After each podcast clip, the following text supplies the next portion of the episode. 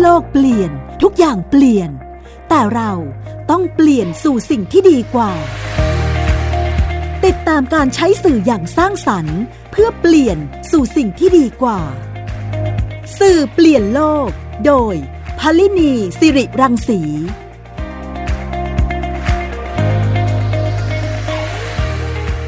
สวัสดีค่ะคุณฟังคะขอต้อนรับเข้าสู่รายการสื่อเปลี่ยนโลกค่ะ สื่อเปลี่ยนโลกจะมาพบกับคุณฟังเป็นประจำนะคะ เราพูดคุยกันถึงเรื่องของสื่อที่สร้างสารรค์นำไปสู่การเปลี่ยนแปลงสู่สิ่งที่ดีกว่าค่ะ วันนี้ทางรายการจะชวนคุณฟังมาถอดรหัสข่าวลวงในช่วงโควิดค่ะ ว่าในสถานการณ์ที่มีภัยพิบัติหรือว่ามีกฤตเกิดขึ้นในสังคมทีไรเนี่ยเราก็จะพบข่าวลวงข่าวปลอม ข่าวสารที่ทำให้คนเข้าใจผิดบิดเบือน โดยที่ เราเองเนี่ยก็มักจะสงสัยว่า เอ๊ะไอ้ข่าวเหล่านี้เนี่ยมันมาจากไหน มายังไงแล้วก็เขาต้องการอะไรที่จะมาเผยแพร่ข้อมูลข่าวสารเหล่านี้นะคะ วันนี้รายการสื่อเปลี่ยนโลกจะพาคุณฟังไปพูดคุยกับคุณชิดพงศ์กิตินาราดอน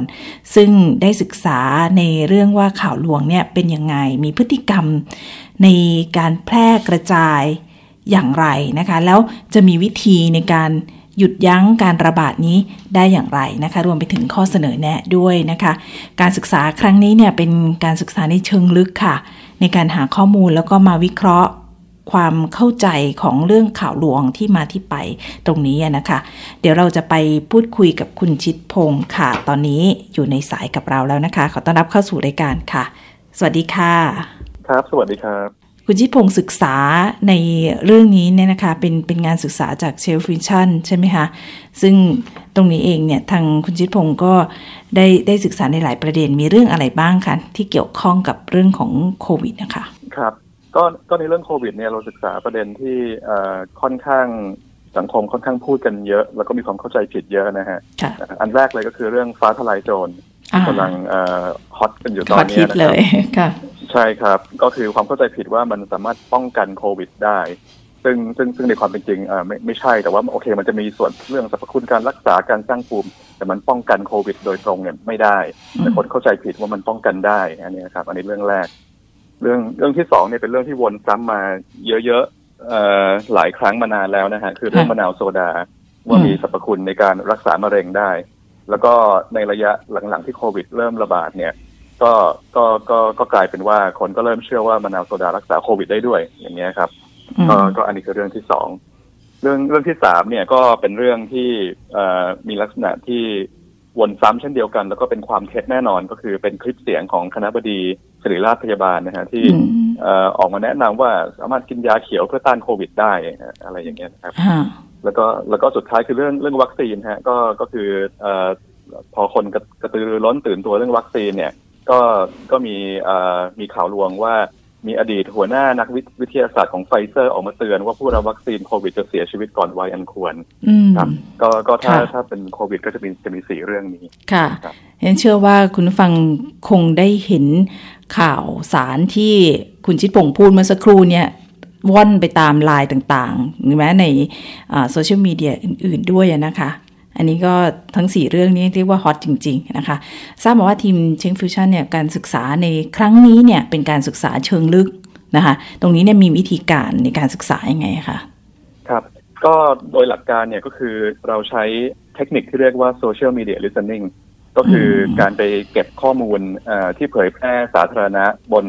สื่อสังคมออนไลน์ต่างๆ เช่น Facebook Twitter Instagram YouTube พันทิปอย่างเงี้ยครับ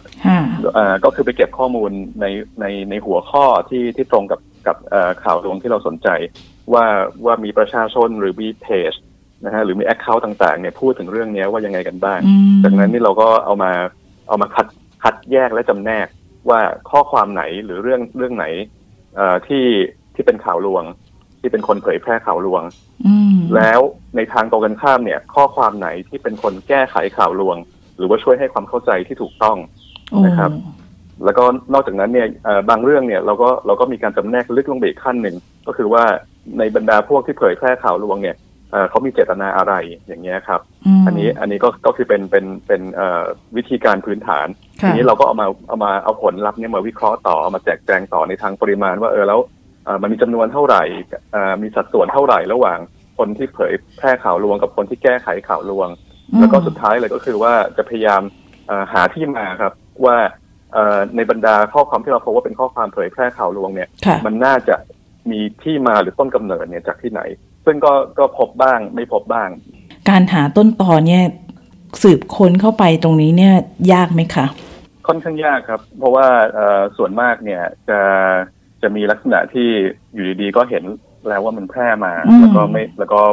แล้วก็หาไม่เจอว่าว่าค่ะใครเป็นคนแรกที่ที่ที่แพร่ แต่ว่ามีบางส่วนที่ที่ชัดเจน เพราะว่ามันจะมีเอ่อมันจะมีสิ่งที่สังเกตได้อย่างเช่น คนที่เผยแพร่เขามักจะใช้วลีหรือข้อความคล้ายๆ กันซ้ำๆๆๆกันอืมนะฮะ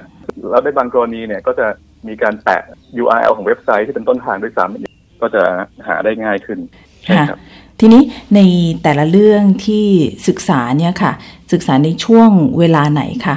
กับทั้งสี่ครับประเด็นเนี่ยค่ะก็ส่วนมากจะย้อนหลังสามเดือนครับ ก็คือช่วงช่วงตั้งแต่เดือนมกราคมพาเป็นเป็นเป็นต้นมาครับ ก็คือจะอืมจะจะมีช่วงเวลาศึกษาย้อนหลังประมาณสามเดือน อืมค่ะ แล้วเราพอจะมองเห็นไหมว่าบทบาทของคนที่เผยแพร่ข่าวลวง กับคนที่แก้ข่าวลวงเนี่ยมันมีลักษณะยังไงบ้างคะ ครับ คือถ้าถ้าพูดโดยรวมเลยเนี่ยก็ถ้าพวกที่แพร่ข่าวลวงเนี่ยเอ่อส่วนหนึ่งเนี่ยจะเป็นคนที่มีแรงจูงใจทางการค้าฮะก็อืมก็คือยกตัวอย่างเช่นอย่างเรื่องฟ้าทลายโจรอย่างเงี้ยก็ค่ะก็ส่วนส่วนสำคัญเลยก็คือ คือเขาเป็นขายร้นค้ของหรือจะขายขายแคปซูลฟ้าทลายโจรอ๋อเขาก็เลยอ้างอวดอ้างสรรพคุณค่ะอันนี้ส่วนส่วนส่วนหนึ่งเอ่ออีกส่วนหนึ่งเนี่ยก็คือเป็นคนที่อาจจะมีเจตนาดี แต่ว่าได้รับข้อมูลที่ผิดมานะฮะก็อืมเราเราก็เผยแพร่หรือว่าก๊อปปี้ข้อความซ้ำๆเกี่ยวกับความเข้าใจผิดนี้ออกออกไปอืมก็ก็จะมีจะมีจะมีสองสองส่วนเนี้ยเป็นเป็นหลักในในส่วนของผู้แพร่ข่าวลวงค่ะทีนี้เอ่อเอ่อผู้ที่แก้ไขข่าวลวงเนี่ยก็จะมีหลายกลุ่มมากนะครับค่ะเอ่อจะมีเอ่อกลุ่มแรกเลยก็คือว่าจะเป็นเครือข่าย หรือองค์กรต่อต้านข่าวลวงโดยตรงเช่นค่ะเช่นอย่างของรัฐบาลก็จะมีจะมีศูนย์ anti fake news center เอ่อ ถ้าเกิดว่าของภาคเอกชนก็จะมีเครือข่ายโคแฟกจะมีชัวร์ก่อนแชร์อะไรอย่างเงี้ยเป็นต้นอืมแล้วก็จะมีพวกเอ่อกลุ่มที่สองเนี่ยก็เช่นเพจที่มีผู้ติดตามมากอะฮะเอ่อซึ่งซึ่งเป็นเพจที่โพสต์ข่าวสารต่างๆ เนี่ยเป็นเป็นประจำอยู่แล้ว กลุ่มนี้ก็ก็มีมีอิทธิพลมาก แล้วก็มี engagement ค่อนข้างสูงก็คือมีคนมีคนอ่าน มีคนไลค์มีคนแชร์ มีคนคอมเมนต์เยอะก็คือเป็นเป็นเป็นที่รับรู้เยอะค่ะ แล้วก็ส่วนส่วนสุดท้ายเลยก็คือประชาชนทั่วไป ที่เอ่อที่ที่มีเจตนาดีนะฮะอืมในการที่จะช่วยกันเอ่อแก้ไขข่าวลวงนี้ครับ ค่ะ เดี๋ยวเราลองไปดูในแต่ละเรื่องไหมคะว่าแต่ละเรื่องเนี่ยมีเอ่อประเด็นอะไรบ้าง แล้วก็คุณชิดพงษ์เองเนี่ยได้พบอะไรที่น่าสนใจบ้างอะค่ะ ก็เราเราเริ่มที่เรื่องฟ้าทลายโจรนะฮะค่ะเอ่อฟ้าทลายโจรป้องกันโควิดได้เนี่ยก็ก็เอ่อสิ่งที่เราค้นพบก็คือเอ่อสามเดือนเนี่ย เราพบว่ามีข้อความที่เกี่ยวข้องกับเรื่องนี้มันเก้าร้อยกว่าข้อความอะนะฮะอืมเอ่อทีนี้เนี่ยไอ้เก้าร้อยกว่าข้อความเนี่ยก็สามารถเอ่อจำแนกจำแนกได้ว่าเป็นผู้ที่แพร่ข่าวลวงเราเรียกว่า spreader นะฮะประมาณร้อยแปดสิบข้อความ แล้วก็จะมี corrector คือคือคนที่แก้ไขความเข้าใจผิดนี้ค่ะนะฮะเอ่อ corrector เนี่ยพบ 400 ข้อความ เพราะฉะนั้นก็คือจะเห็นโอ้ว่า สัดสัดส่วนเนี่ยก็คือมีผู้แก้ไขเยอะกว่านะฮะประมาณค่ะสัดส่วนประมาณประมาณหนึ่งต่อสองซึ่งอืมซึ่งก็ซึ่งก็เป็นเป็นเรื่องที่ดีค่ะเอ่อแต่ว่าเอ่อต้องอย่าลืมว่าเอ่อข้อมูลที่เราเก็บมาได้เนี่ย เก็บได้จากเครือข่ายสังคมที่เอ่อเปิดเปิดเป็นพับลิกเท่านั้นนะฮะเพราะฉะนั้นเนี่ยแปลว่าจะไม่รวมข้อความบนไลน์เพราะว่าข้อความบนไลน์เป็นข้อความส่วนตัวนะฮะค่ะทีนี้เนี่ยเดี๋ยวเดี๋ยวเดี๋ยวเรื่องต่อๆไปเนี่ยจะชี้ให้เห็นว่า เออจริง ๆ แล้วเนี่ยข้อความบนไลน์เนี่ยมีเยอะมากแต่แต่ว่าเราเก็บมาไม่ได้อย่างเงี้ยครับ ค่ะฮะอืมครับค่ะทีนี้ทีนี้เออเมื่อกี้บอกว่า spreader หรือว่าคนขายข่าวลงมี180ข้อความก็คือเพราะว่าเอ่อส่วนมากเลยจะเป็นขายของครับเอ่อมี121ข้อความ แล้วก็แล้วก็เอ่ออันดับสองรองลงมาก็คือคนที่มีเจตนาอาจจะอาจจะมีเจตนาดีในการเผยแพร่หรือว่าชักจูง แต่ว่ามีความเข้าใจที่ผิดนะฮะอันนี้มี52ข้อความแล้วก็มีอื่น ๆ อีก4ข้อความนะฮะเช่นแบบ เอ่อเป็นแนะนำทางนโยบายหรือว่าเอ่อรู้สึกว่าเชื่อมั่นสมุนไพรไทย แต่ไม่เชื่อวัคซีนภาครัฐอะไรอย่างเงี้ยเป็อืนต้มนค่ะนะครับค่ะก็แล้วก็แล้วก็แล้วก็เอ่อองค์ประกอบก็คือ ถ้าเกิดคนที่เผยแพร่ข่าวลวงก็อย่างอย่างที่เรียนก็คือขายสินค้าเป็นหลัก แล้วก็เผยแพร่ชักจูงนะฮะส่วนพวกที่แก้ไขข่าวลวงเนี่ยก็ก็จะเป็นเพจที่มีผู้ติดตามมากนะฮะค่ะเป็นเป็นหลักเลยครับ อันนี้ค่ะคือเรื่องเรื่องฟ้าทลายโจรค่ะ เรื่องที่สองเรื่องมะนาวโซดารักษามะเร็งหรือโควิดเนี่ยค่ะก็ก็พบ 212 ข้อความ ทีนี้เวลามาจำแนกแล้วเนี่ยก็จะน่าสนใจมากเลยเรื่องนี้ก็คือว่าเอ่อเอ่อเราเราแบ่งเป็นเรื่องมะนาวโซดารักษามะเร็งกลุ่มหนึ่งกับรักษาโควิดอีกกลุ่มหนึ่งนะฮะอืมอันนี้อันนี้แบ่งแบ่งเป็นกลุ่มย่อยสองกลุ่มค่ะในกลุ่มรักษามะเร็งเนี่ย พบผู้แพร่ข้อผู้แพร่ความเข้าใจผิดเนี่ยแค่สามข้อความเองคือ น้อยมากอืมในขณะที่ผู้แก้ไขเนี่ยมีตั้งร้อยห้าสิบเจ็ดข้อความนะฮะเออเอ่อเช่นเดียวกันในกลุ่มเอ่อในหัวข้อมะนาวโซดารักษาโควิด เนี่ยค่ะก็พบตัวผู้ผู้แพร่ข้อความที่ผิดเนี่ยแค่สองข้อความ ในขณะที่ผู้แก้ไขมีสิบแปดข้อความ ทีนี้ถามว่าไอ้ปรากฏการณ์เนี้ยมันมันเกิดอะไรขึ้น เพราะว่าคือเราก็รับรู้กันว่า เออไอ้ไอ้ข้อความที่ผิดเนี่ยมันน่าจะมีเยอะ เออค่ะเคยได้ยินได้ฟังมา เคยได้รับการส่งมาเยอะแยะเลยนะฮะอืมก็ก็สมมติฐานก็คือว่าเขาแพร่กันบนเครือข่ายสังคมระบบปิดนะฮะก็คือเป็น private message เช่น เช่นในไลน์เป็นต้นในในกลุ่มแชทในแชทส่วนตัวอืมอย่างนี้ครับ ซึ่งเราไม่สามารถเก็บข้อมูลออกมาได้ค่ะนะฮะเอ่อ ดังดังดังดังดังนั้นเนี่ยอันเนี้ยจึงเป็นความท้าทายมากเลยว่าถ้าเกิดว่าเราอยากจะจัดการหรือแก้ไขเรื่องนี้จะทำยังไง เพราะว่ามันมันเป็นมันอยู่ในในในที่ในที่ปิดซึ่งตรวจสอบไม่ได้อ่านะฮะอืมอ่าทีเนี้ยในในทางในทางตรงกันข้ามสำหรับเอ่อผู้ผู้ที่เอ่อเป็นผู้มาแก้ไขข่าวเนี่ย ก็ก็จะก็จะมีค่อนข้างเยอะนะฮะซึ่งก็คือรับรู้รับฟังมาจากข้อความที่เผยแพร่ในไลน์มีคนพูดกันอย่างเงี้ยนะครับทีนี้เนี่ยมันมีบุคลิกหรือว่าลักษณะพิเศษของผู้แก้ข่าวลงในเรื่องนี้ก็คือว่าส่วนมากเนี่ย เป็นคนรุ่นใหม่ฮะ เป็นคนรุ่นใหม่บนทวิตเตอร์อ่าแต่ว่าสาเหตุหรือแรงจูงใจที่เขาเอ่อออกมาพูดเอ่อแก้ไขข่าวเรื่องเนี้ย อาจจะไม่ใช่เป็นแรงจูงใจว่าอยากจะแก้ไขข่าวเรื่องนี้โดยตรง แต่ว่าในบรรยากาศทางการเมืองที่ค่อนข้างดุเดือดนะฮะแล้วก็มีอ่ามีหลายฝ่ายเนี่ยค่ะคนรุ่นใหม่ก็จะมีแนวโน้มที่จะใช้เรื่องนี้มาเป็นเป็นประเด็นหรือว่าเป็นเครื่องมืออันหนึ่ง ในการวิพากษ์วิจารณ์คนอีกกลุ่มหนึ่งโอ้อย่างตัวอย่างเช่น อย่างเช่นเออเช่นก็คือไปบอกว่า เนี่ยคนกลุ่มเนี้ยยังเชื่อกันอยู่เลย ว่าว่ามะนาวโซดาเนี่ยรักษามะเร็งได้อะไรอย่างเงี้ยเป็นต้นคือ เป็นลักษณะของการแบบกระแนะกระแหนนิดนึงเปรียบเทียบเปรียบใช่เทียบคเปรีรัยบเลยใช่ค่ะครับซึ่งค่ะซึ่งก็เป็นปรากฏการณ์ที่ที่ที่น่าสนใจมากนะฮะอืมเออว่าว่าเออแบบเรื่องเรื่องแบบนี้มันมันมันชี้ให้เห็นถึงอะไรบ้างคือในอ่าทางหนึ่งก็คือคนรุ่นใหม่ก็คือ รับรู้และตื่นตัวว่ามันมีข่าวลวงว่ามันมีความเข้าใจที่ผิดค่ะแต่ในอีกทางหนึ่งเนี่ยก็ใช้ก็ใช้ประโยชน์หรือว่าใช้ ใช้เรื่ปองระเด็นนี้เรื่เนี่อยงนี้มาสำหรับเพื่อ เพื่ออุสื่ดอมสการณ์ทางการกเมืรื่องหนึ่อะเนาะค่ะ เออใช่อันนี้ครับน่าสนใช่ครับใจค่ะน่าน่าสนใจมากค่ะซึ่งซึ่งซึ่งเราก็ยังไม่เราก็ยังไม่มีข้อสรุป แต่ว่ามันควรจะทำยังไง แต่ว่าอันนี้เป็นชี้เป็นข้อสังเกตในการค้นพบเบื้องต้นเอาไว้ก่อนครับอันเอ่อเรื่องต่อไปคือเรื่องคลิปเสียงคณะบดีสิริราชนะฮะค่ะก็ที่บอกว่าให้ใช้ยาเขียวรักษาโควิดได้ ก็พบ 42 ข้อความที่เกี่ยวข้อง นะฮะเรื่องเนี้ยมีลักษณะคล้ายกับเรื่องเรื่องเอ่อเรื่องที่แล้วก็คือเรื่องมะนาวโซดาก็คือว่าspreader หรือคนแพร่ข่าวลวงเนี่ยอันนี้ไม่พบเลยแม้แต่คนเดียวนะฮะอืมแต่ว่ามีคนที่แก้ไขข่าวลวงเนี่ย39ข้อความ ซึ่งส่วนมากก็จะเป็นเพจที่ที่มีที่มีผู้ติดตามมาก แล้วก็โพสต์เรื่องนี้หลาย ๆ ครั้งบอกว่านี่มันวนอีกแล้ววนอีกแล้วอืมนะฮะค่ะอ่าก็สันนิษฐานว่าสาเหตุที่ไม่พบเลยก็คือเช่นเดียวกัน คือเรื่องเนี้ยแพร่ในกลุ่มไลน์อย่างเดียวเลยครับค่ะนะฮะก็ซึ่งเก็บข้อมูลออกมาไม่ได้ ทีนี้เราไปลอง เอ่อ search ด้วย search engine ดู ว่าเอ่อ search ข้อความคล้ายๆกันเนี่ย ว่าดูว่ามันมีเว็บไซต์ที่เผยแพร่เรื่องนี้ไหมก็ไม่พบเหมือนกันนะครับ เพราะฉะนั้นเนี่ยเพราะฉะนั้นก็คือสันนิษฐานเลยว่าน่าน่าน่าจะมาจากไลน์เป็นหลักเลยค่ะต่อมาเรื่องเรื่องสุดท้ายของโควิดอะนะฮะก็คือเรื่องเรื่องวัคซีที่เอ่ออดีตหัวหน้านักวิทยาศาสตร์ของไฟเซอร์เตือนผู้รับค่ะวัคซีนโควิดว่าจะเสียชีวิตก่อนวัยอันควร ก็เรื่องนี้ก็พบ 49 ข้อความนะฮะ โดยที่กระจุกตัวอยู่ อยู่แค่ในช่วงเวลาประมาณประมาณกลางเดือนเมษาเอ่อเป็นต้นมาก็คือก่อนอืมก่อนหน้านี้ไม่ไม่ไม่พบเพค่ะราะว่าเราเริ่มค้นหาตั้งแต่ประมาณกลางเดือนกุมภานะครับค่ะก็คือก็คือแปลว่าปรากฏไอ้เรื่องนี้มันเป็นปรากฏการณ์ที่อยู่ดีๆเนี่ยพุ่งพรวดขึ้นมานะครับเอ่อทีนี้ผลการจำแนกเนี่ยอันเรื่องนี้กลับกันกับเรื่องอื่น ก็คือว่าพบแต่ผู้แพร่ข่าวลวงฮะส่วนโอ้คนแก้ไขข่าวลวงเนี่ย มีแค่ข้อความเดียวโอ้เออ แต่ว่าแต่ว่ามีสเปรดเดอร์หรือผู้แพร่ข่าวลวงเนี่ยถึง 33 ข้อความอืมนะฮะค่ะทีนี้พอไปดูว่า 33 ข้อความเนี่ยเป็นใครบ้างเอ่อเกือบทั้งหมดเลยเนี่ยก็คือเป็นเป็นคนทั่วไปคือเป็นผู้ใช้ Facebook ทั่วไปอะนะฮะค่ะที่กระจายข่าวเนี่ยเกือบทุกวันเลย ตั้งแต่กลางเดือนเมษาเป็นต้นมานะฮะถามว่าเขากระจายมาจากไหนก็จะมีข้อความคล้ายๆกัน ซึ่งซึ่งเราก็ไปสืบมาแล้วก็เราขนวกกับเพเพจที่เป็นคนแก้ไขข่าวลวงเนี้ย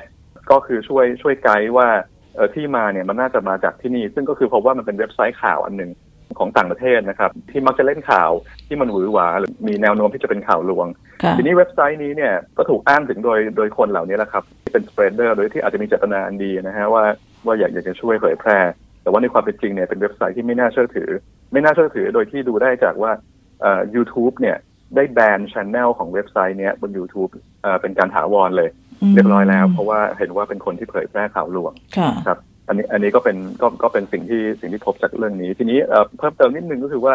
จริง ๆ เนี่ย เราพบว่าแม้ spreader หรือคนแพร่ข่าวลวงมีจำนวนมากก็จริงเมื่อเทียบสัดส่วน แต่ว่าแต่ละแต่ละ spreader แต่ละคนเนี่ยมี engagement น้อย ก็คือประมาณแค่แบบหนึ่งสองสามอย่างเงี้ยครับ ก็คือแปลว่าเป็นคนทั่ว ๆ ไปที่เอ่อเอามาโพสต์เอามาแชร์กัน แต่คนเหล่านี้ไม่ได้มีผู้ติดตามมาก ไม่ได้มีคนเอาไปแชร์ต่อมาก ไม่ได้มีคนมาคอมเมนต์มาก แต่ละประเด็นเนี่ยก็จะมีความต่างกันอยู่บ้างนะคะ เดี๋ยวเราพักกันสักครู่นะคะ กลับมาในช่วงที่ 2 ของสื่อเปลี่ยนโลกค่ะ เราจะมาพูดคุยกันถึงว่าการศึกษาในลักษณะนี้เนี่ยมันก่อให้เกิดประโยชน์อะไรบ้าง แล้วก็มีข้อเสนอแนะอย่างไรกับการแก้ปัญหาเรื่องข่าวลวงค่ะ เดี๋ยวกลับเข้ามาในช่วงที่ 2 ของสื่อเปลี่ยนโลกค่ะ คุณกำลังฟังรายการ สื่อเปลี่ยนโลกไทย PBS Podcast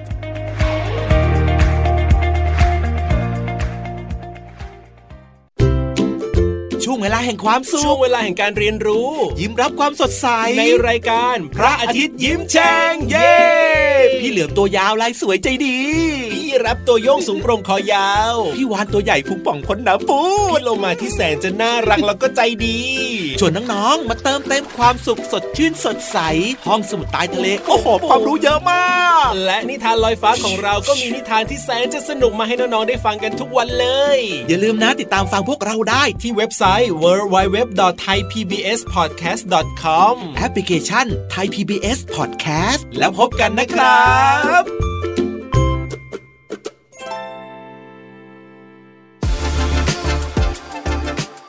ติดตามรายการของไทย PBS Podcast ได้ทาง www.thaipbspodcast.com แอปพลิเคชัน Thai PBS Podcast หรือฟังทาง podcast ช่องทางอื่น ๆ Spotify SoundCloud YouTube Google Podcast Apple Podcast และ Podbean คุณกำลังฟังรายการ สื่อเปลี่ยนโลก ไทย PBS Podcast กลับเข้ามาสู่ช่วงที่ 2 ของสื่อเปลี่ยนโลกนะคะ คุณฟังกำลังติดตามรับฟังทางไทย PBS Podcast ค่ะ ไม่ว่าจะเป็นทางแอปพลิเคชัน Facebook หรือว่าทาง Twitter นะคะ หรือในสื่อเสียงต่างๆ ค่ะ Spotify SoundCloud Apple หรือว่า Google ค่ะ วันนี้เราพูดคุยกันถึงเรื่องของการถอดรหัสข่าวลวงช่วงโควิดนะคะ กับคุณชิดพงศ์กิตินาราดอนผู้แทนทีมวิจัยสถาบันเชงฟิวชั่นค่ะ วันนี้มาพูดคุยกับเรานะคะทำให้เห็นว่าข่าวลวงแต่ละ เรื่องนะคะ ทั้ง 4 เรื่องที่ศึกษาเนี่ยมันมีที่มาอย่างไรแล้วมีข้อสังเกตเห็นอะไรบ้างนะคะ เดี๋ยวเราจะไปพูดคุยกับคุณชิดพงศ์ต่อค่ะ คุณชิดพงศ์คะจากการที่ศึกษาในเรื่องนี้เนี่ยค่ะ อยากจะทราบว่าเราศึกษาไปเนี่ยมันจะก่อให้เกิดประโยชน์อะไรบ้างคะเป้าหมายหลักของการศึกษาเรื่องนี้ก็คือเพื่อที่จะหาทางที่จะยับยั้งหรือว่าป้องกันข่าวลวงอืมเหล่านี้นะครับ ไม่ให้ค่ะไม่ให้มันมันเอ่อระบาดหรือว่าเกิดขึ้นอีก นะฮะหรือว่าถ้าเกิดว่าสมมติว่ามันระบาดหรือเกิดขึ้นไปแล้วเนี่ยทำยังไงที่จะหยุดยั้งมันนะครับ ซึ่งข้อแนะนำหรือว่าข้อเอ่อข้อค้นพบที่นำไปสู่ข้อแนะนำเนี่ย ก็ก็จะมีอยู่สามสี่เรื่องสามสี่ค่ะหัวข้อนะครับ ในในกลุ่มแรกก็คือว่าเราจะเราจะพบว่าเอ่อข่าวลวงหลายเรื่องเนี่ย มันมีที่มาแล้วมันมีจุดแพร่ระบาดเนี่ย อยู่บนเครือข่ายสังคมเอ่อที่เป็นเครือข่ายส่วนตัว เช่นในไลน์อืมนะครับค่ะเอ่อซึ่งมันมีความท้าทายว่าเอ่อหน่วยงานภายนอกเนี่ย หรือว่าแม้แต่คนที่เก็บข้อมูลอย่างเราเองก็ตามเนี่ยเอ่อไม่สามารถจะเก็บข้อมูลได้นะครับ ดังนั้นเนี่ยเอ่อสิ่งที่แนะนำก็คือว่าควรจะมีวิธีในการร่วมมือกับกับผู้ให้บริการก็คือกับไลน์ในการพัฒนากลไกตรวจสอบข่าวลวงบนแพลตฟอร์ม เช่นคล้ายๆ กับลักษณะที่ Facebook มีอยู่แล้ว ลักษณะที่เอ่อ YouTube ซึ่งเป็นของ Google นะฮะดำเนินการอยู่เป็นประจำนะครับ อันนี้อันนี้คือคือเราก็คิดว่าถ้าเกิดว่ามีวิธีการที่จะพูดคุย หรือว่าร่วมมือกับไลน์เนี่ยให้ไลน์เนี่ยพัฒนากลไกเนี้ยเป็นของตัวเองได้เนี่ยก็จะดีมากอืมนะครับค่ะอันที่สองนี่ก็คือว่าในเรื่องเอ่ออาสาสมัครนะฮะตอนนี้มันก็มีกลุ่มผู้ใช้ไลน์ที่หลากหลาย ซึ่งรวมทั้งคนที่มีความกระตือรือร้นด้วยอาจจะเป็นคนรุ่นใหม่ส่วนหนึ่งอย่างเงี้ยนะครับ ที่ค่อนข้างถนัดในการหาข้อมูลในการใช้เทคโนโลยี ถ้าเกิดว่าเราสามารถสร้างกลไกอาสาสมัครที่อาจจะมีแรงจูงใจบางอย่างให้เขาเนี่ยเข้าไปช่วยตรวจหานะฮะว่าในกลุ่มไลน์ที่บ้านหรือว่าข้อความไลน์ที่ถูก forward มาเนี่ยอันไหนเป็นข่าวลวงหรือน่าจะเป็นข่าวลวงหรือสงสัยว่าเป็นข่าวลวงเนี่ยก็เอามาแจ้งไปยังเครือข่ายต่อต้านข่าวลวง เช่น เช่นเว็บไซต์โคแฟกประเทศไทยอย่างเงี้ยเป็นต้นนะครับ แล้วก็อาจจะสมมุติว่าถ้าเกิดว่าพบว่ามันมีข้อความที่แก้ไขข่าวลวงนี้เรียบร้อยแล้วเนี่ย คือมีอยู่ในฐานข้อมูลเรียบร้อยแล้วเนี่ย ก็สามารถที่จะ copy แล้วก็เอาไปวางหรือว่าเอาไปสื่อสารต่อได้ อันนี้ก็จะช่วยได้โดยตรงเลยเพราะว่าเป็นการใช้ใช้คนเนี่ยเข้าไปช่วยแก้ไขโดยตรงในในเครือข่ายที่มีการแพร่ระบาดอันนี้อันนี้สำหรับในเรื่องในเรื่องไลน์นะฮะต่อไปก็คือว่าสำหรับข่าวที่พบที่มาที่ไปชัดเจน เช่น รู้ว่ามันมาจาก URL ไหน รู้ว่าจุดแพร่ระบาดเริ่มต้นเนี่ยมาจากใครนะครับ อันนี้เนี่ยก็วิธีแก้ไขโดยตรงเนี่ยที่ควรทำอันดับหนึ่งก็คือ ไปร่วมมือกับแพลตฟอร์ม ก็คือผู้ให้บริการ พบบน Facebook ก็คือไปร่วมไปแจ้ง Facebook นะฮะเพื่อแจ้งแล้วก็ให้ Facebook เนี่ยหยุดยั้งหรือว่าระยะหลังๆเนี่ยเขาจะมีติดป้ายอยู่ติด tag ว่า เรื่องนี้เป็นความจริงบางส่วน หรือว่าเรื่องนี้เป็นข่าวลวงอย่างเงี้ยเป็นต้นนะครับ อันนี้อันนี้ก็จะช่วยได้มากคนที่เห็นข่าวเรื่องนี้เนี่ย บนแพลตฟอร์มเหล่านี้เนี่ยก็จะรู้ว่าเออมันมันอาจจะไม่จริงนะครับครับ อย่างน้อยก็สกรีนมาส่วนหนึ่ง นะคะใช่ใช่ใช่ครับ หรือว่าถ้าเกิดว่ามันมันเป็นข่าวลวงที่เป็นความเท็จร้อยเปอร์เซ็นต์เลยเนี่ยคือแพลตฟอร์มเขาก็อาจจะปิดกั้นไปเลยก็คือเอาเอาลงไปเลยไม่ให้เข้าถึงค่ะทีนี้ข้อแนะนำสุดท้ายก็คือว่าสำหรับทุก ๆ ข่าวทุก ๆ หัวข้อเลยเนี่ย สิ่งที่ควรจะทำตอนนี้ก็คือ เครือข่ายองค์กรที่มีเป้าหมายในการต่อต้านข่าวลวงเนี่ย ควรจะร่วมมือกันครับ ร่วมมือกันเนี่ย หมายความว่าในการต่อต้านข่าวลวงเนี่ย ตอนปัจจุบันเนี่ย แต่ละองค์กรที่ต่อต้านเนี่ย เขาจะมีเหมือนกับว่ามีวิธีการค้นหา แล้วก็มีกำหนดเวลาและยุทธศาสตร์ในการหยุดยั้งแต่ละเรื่องเนี่ย ไม่เหมือนกันนะฮะเพราะฉะนั้นก็คือมันคล้ายๆ กับว่าต่างคนต่างทำดังนั้นเนี่ยเมื่อต่างคนต่างทำแล้วเนี่ย พลังในการแก้ไขข่าวลวงเรื่องเรื่องหนึ่งเนี่ย มันอาจจะดีไม่เท่ากับการที่ หลาย ๆ องค์กรเนี่ยมาร่วมมือกันต่อต้านข่าวลวงในเรื่องเดียวกันในวาระเดียวกันในเวลาใกล้เคียงกันนะฮะเพราะฉะนั้นเนี่ยถ้าเกิดว่าสามารถที่จะสร้างความร่วมมือจับมือกันได้แบบเนี้ยแล้วก็บอกว่าอ่าโอเค ช่วงนี้มีเรื่องนี้กำลังระบาดอยู่ ดังนั้นเนี่ยวันที่เท่านี้เวลาประมาณเท่านี้เนี่ย เราจะมาโพสต์แก้ไขเรื่องเนี้ย พร้อม ๆ กันเลย สังคมก็จะก็จะรับรู้กันทุกวันหน้าอย่างรวดเร็ว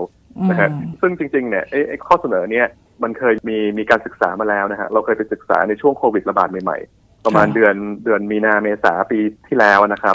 ว่าในบรรดาข่าวลวงเรื่องโควิด เนี่ย มันมีลักษณะการระบาดยังไง แล้วมันมีลักษณะของการหยุดยังไง แล้วเราก็พบข้อที่น่าสนใจมากเลยว่าไอ้การระบาดเนี่ยมันเป็นคลัสเตอร์ ก็คือมันเป็นระลอกนะฮะในแต่ละระลอกเนี่ย ตอนท้ายๆของระลอกนั้นเนี่ย เวลามันหยุดเนี่ย เราจะพบว่ามันหยุดเพราะว่า มีผู้แก้ไขข่าวลวงหลาย ๆ องค์กรเนี่ยทำงานพร้อมกัน ก็คือมาโพสแก้เรื่องนั้นพร้อม ๆ กัน แล้วมันก็หยุดจริง ๆ ครับ คือข้อมูลจากที่ที่ดึงมาจาก social media listening เนี่ยแล้วพอออกมาเป็นกราฟเนี่ยจะจะจะเห็นเลยนะฮะว่าช่วงท้ายของการระบาดแต่ละช่วงเนี่ยมันมีเครือข่ายต่อต้านข่าวลวงเนี่ยทำงานร่วมกัน แล้วข่าวนั้นก็จะหยุดลงได้ หรือว่า ชะลอการระบาดลงได้ อย่างนี้เป็นต้นครับ ค่ะ สุดท้ายค่ะ ทราบมาว่าคุณชิตพงษ์เองเนี่ยก็มีการศึกษาในเรื่องนี้เนี่ยอีกหลายประเด็นทีเดียว การศึกษาในหลาย ๆ เรื่องแบบนี้เนี่ยจะทำให้เราได้เห็นรูปแบบหรือว่าแนวทางของการสร้างข่าวลวงออกมาใช่ไหมคะการศึกษาเนี่ยจะต้องศึกษาหลายเรื่อง แล้วก็หลายหัวข้อที่มีความหลากหลาย ซึ่งพอทำเยอะพอสมควรและทำต่อเนื่องพอสมควรเนี่ยเราจะพบแพทเทิร์นก็คือก็คือรูปแบบ บางอย่างยกตัวอย่างเช่น มุ่งหวังว่าเราอาจจะพบว่าข่าวลวงในลักษณะนี้เนี่ย มันมักจะมีจุดกำเนิดจากแพลตฟอร์มนี้ หรือจากหรือจากเว็บไซต์กลุ่มนี้ หรือคนที่แพร่ที่เป็น super spreader เนี่ย มันมักจะเป็นถ้าพูดง่ายๆคือหน้าเดิมซ้ำๆกัน ซึ่งเป็นเป็นเพจนี้เพจนี้เพจนี้เป็นต้น เพราะฉะนั้นเนี่ยถ้าเกิดว่าเราทำมากๆ เราก็จะพบ pattern หรือพบความโน้มเอียง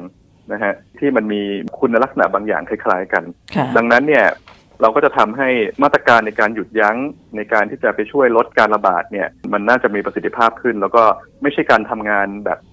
ทำแต่ละครั้งแล้วจบนะฮะก็คือว่าก็คือทำครั้งเดียวเนี่ยแต่อาจจะได้ผลมากค่ะที่เป็นต้นครับ ค่ะ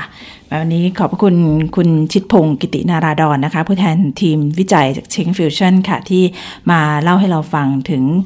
ข่าวลวงนะคะในช่วงโควิดนะคะได้ถอดรหัสออกมา เป็นการวิเคราะห์นะคะทำให้เห็นว่าในแต่ละประเด็น 4 เรื่องที่ได้ศึกษามาเนี่ยได้พบอะไรบ้างนะคะแล้วก็ถ้าศึกษาได้หลาย ๆ เรื่องพบมากขึ้นเนี่ยเราก็จะได้เห็นรูปแบบนะหรือว่าแนวทางการข่าวลวง แล้วเราก็จะไปตัดสายการส่งหรือการเผยแพร่เนี่ยได้ได้มากขึ้นนะคะและประเด็นสำคัญก็คือเรื่องของการร่วมมือกันในการที่จะช่วยกันในการ เป็นผู้ที่แก้ไขข่าวลวงค่ะ วันนี้ขอบคุณคุณชิดพงศ์อีกครั้งนะคะ ที่มาสนทนาในรายการสืบเปลี่ยนโลกวันนี้ค่ะ ครับขอบคุณครับค่ะ แล้ววันนี้นะคะ เวลาของรายการก็หมดลงแล้วค่ะ พบกันใหม่ในสัปดาห์หน้านะคะ กับสื่อเปลี่ยนโลกค่ะ ทางไทย PBS Podcast ค่ะ วันนี้ดิฉันพลินีสิริรังสีต้องลาคุณฟังไปด้วยเวลาเพียงเท่านี้นะคะ สวัสดีค่ะ ติดตามรายการสื่อเปลี่ยนโลก โดยพลินีสิริรังสี ได้ทางไทย PBS Podcast www.thaipbspodcast.com แอปพลิเคชัน Thai PBS Podcast และติดตามทาง Facebook กดไลค์ที่ facebook.com/thaipbspodcast